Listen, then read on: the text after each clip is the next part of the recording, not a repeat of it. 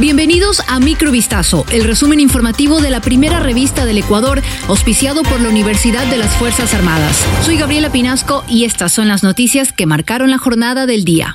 Un escolta del presidente fue hallado muerto dentro del Palacio de Carondelet este miércoles 13 de septiembre.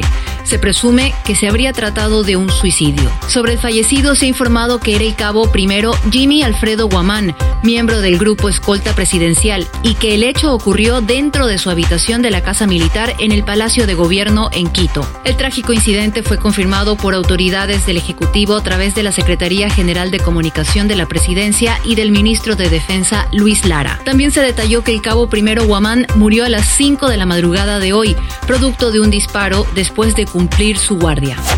Laura Dayanara Castillo Belín, conocida en el mundo delincuencial simplemente como Laura, sería una de las piezas fundamentales para determinar cómo y quiénes estuvieron detrás del asesinato de Fernando Villavicencio. La mujer era seguida por la policía desde enero. El pasado 8 de septiembre, la Fiscalía General del Estado vinculó a siete personas más a la investigación por el asesinato del ex candidato presidencial ocurrido la tarde del 9 de agosto en el norte de Quito. En total son 13 detenidos por este caso. Entre los nueve nuevos detenidos estaba alias Laura, identificada por las autoridades como cabecilla de un grupo criminal que operaba en el sur de la capital y en el Valle de los Chillos. La mujer comercializaba droga en sociedad con la banda delincuencial Los Lobos, pero su historial delictivo es mucho más extenso.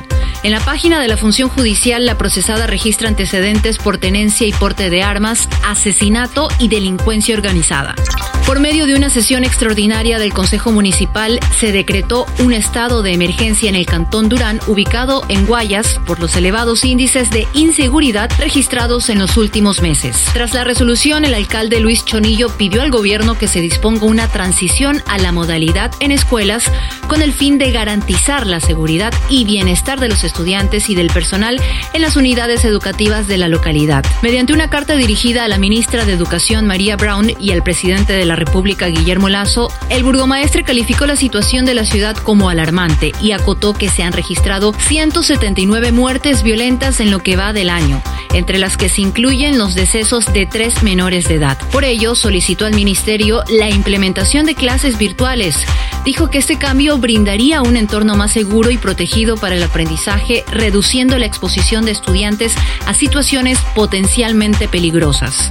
Por tratar de ingresar armas a la penitenciaría del litoral, el conductor de un camión de carga fue procesado por los delitos de ingreso de artículos prohibidos y tráfico ilegal de sustancias sujetas a fiscalización en un concurso real de infracciones. El hombre fue aprendido al interior del centro de detención provincial Guayas número 5 en Guayaquil cuando intentaba ingresar armas de fuego con alimentadoras, droga y un teléfono celular camuflados al interior de un cilindro de gas. Según el parte de la aprehensión realizada por el personal que presta resguardo a las puertas de ingreso y egreso en el centro reclusorio, al revisar el cargamento que llevaba Claudio C., se dieron cuenta de su actitud inusual y llevaron la carga al escáner para la revisión respectiva. Realizado el proceso de inspección, se percataron que al interior de un tanque de gas sellado se encontraban dos armas de fuego con sus respectivas alimentadoras, aproximadamente dos kilos de marihuana, dos cajas de cigarrillos y un teléfono celular. ¿No estamos solos? Una muestra de dos cuerpos de seres no humanos podría ser clave para reconocer la vida extraterrestre.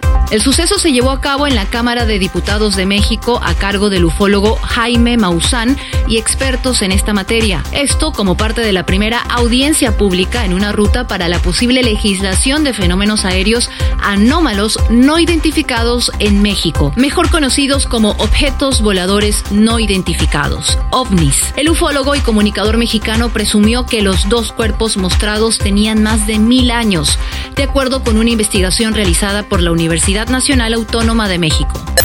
Microvistazo fue auspiciado por la Universidad de las Fuerzas Armadas. Volvemos mañana con más.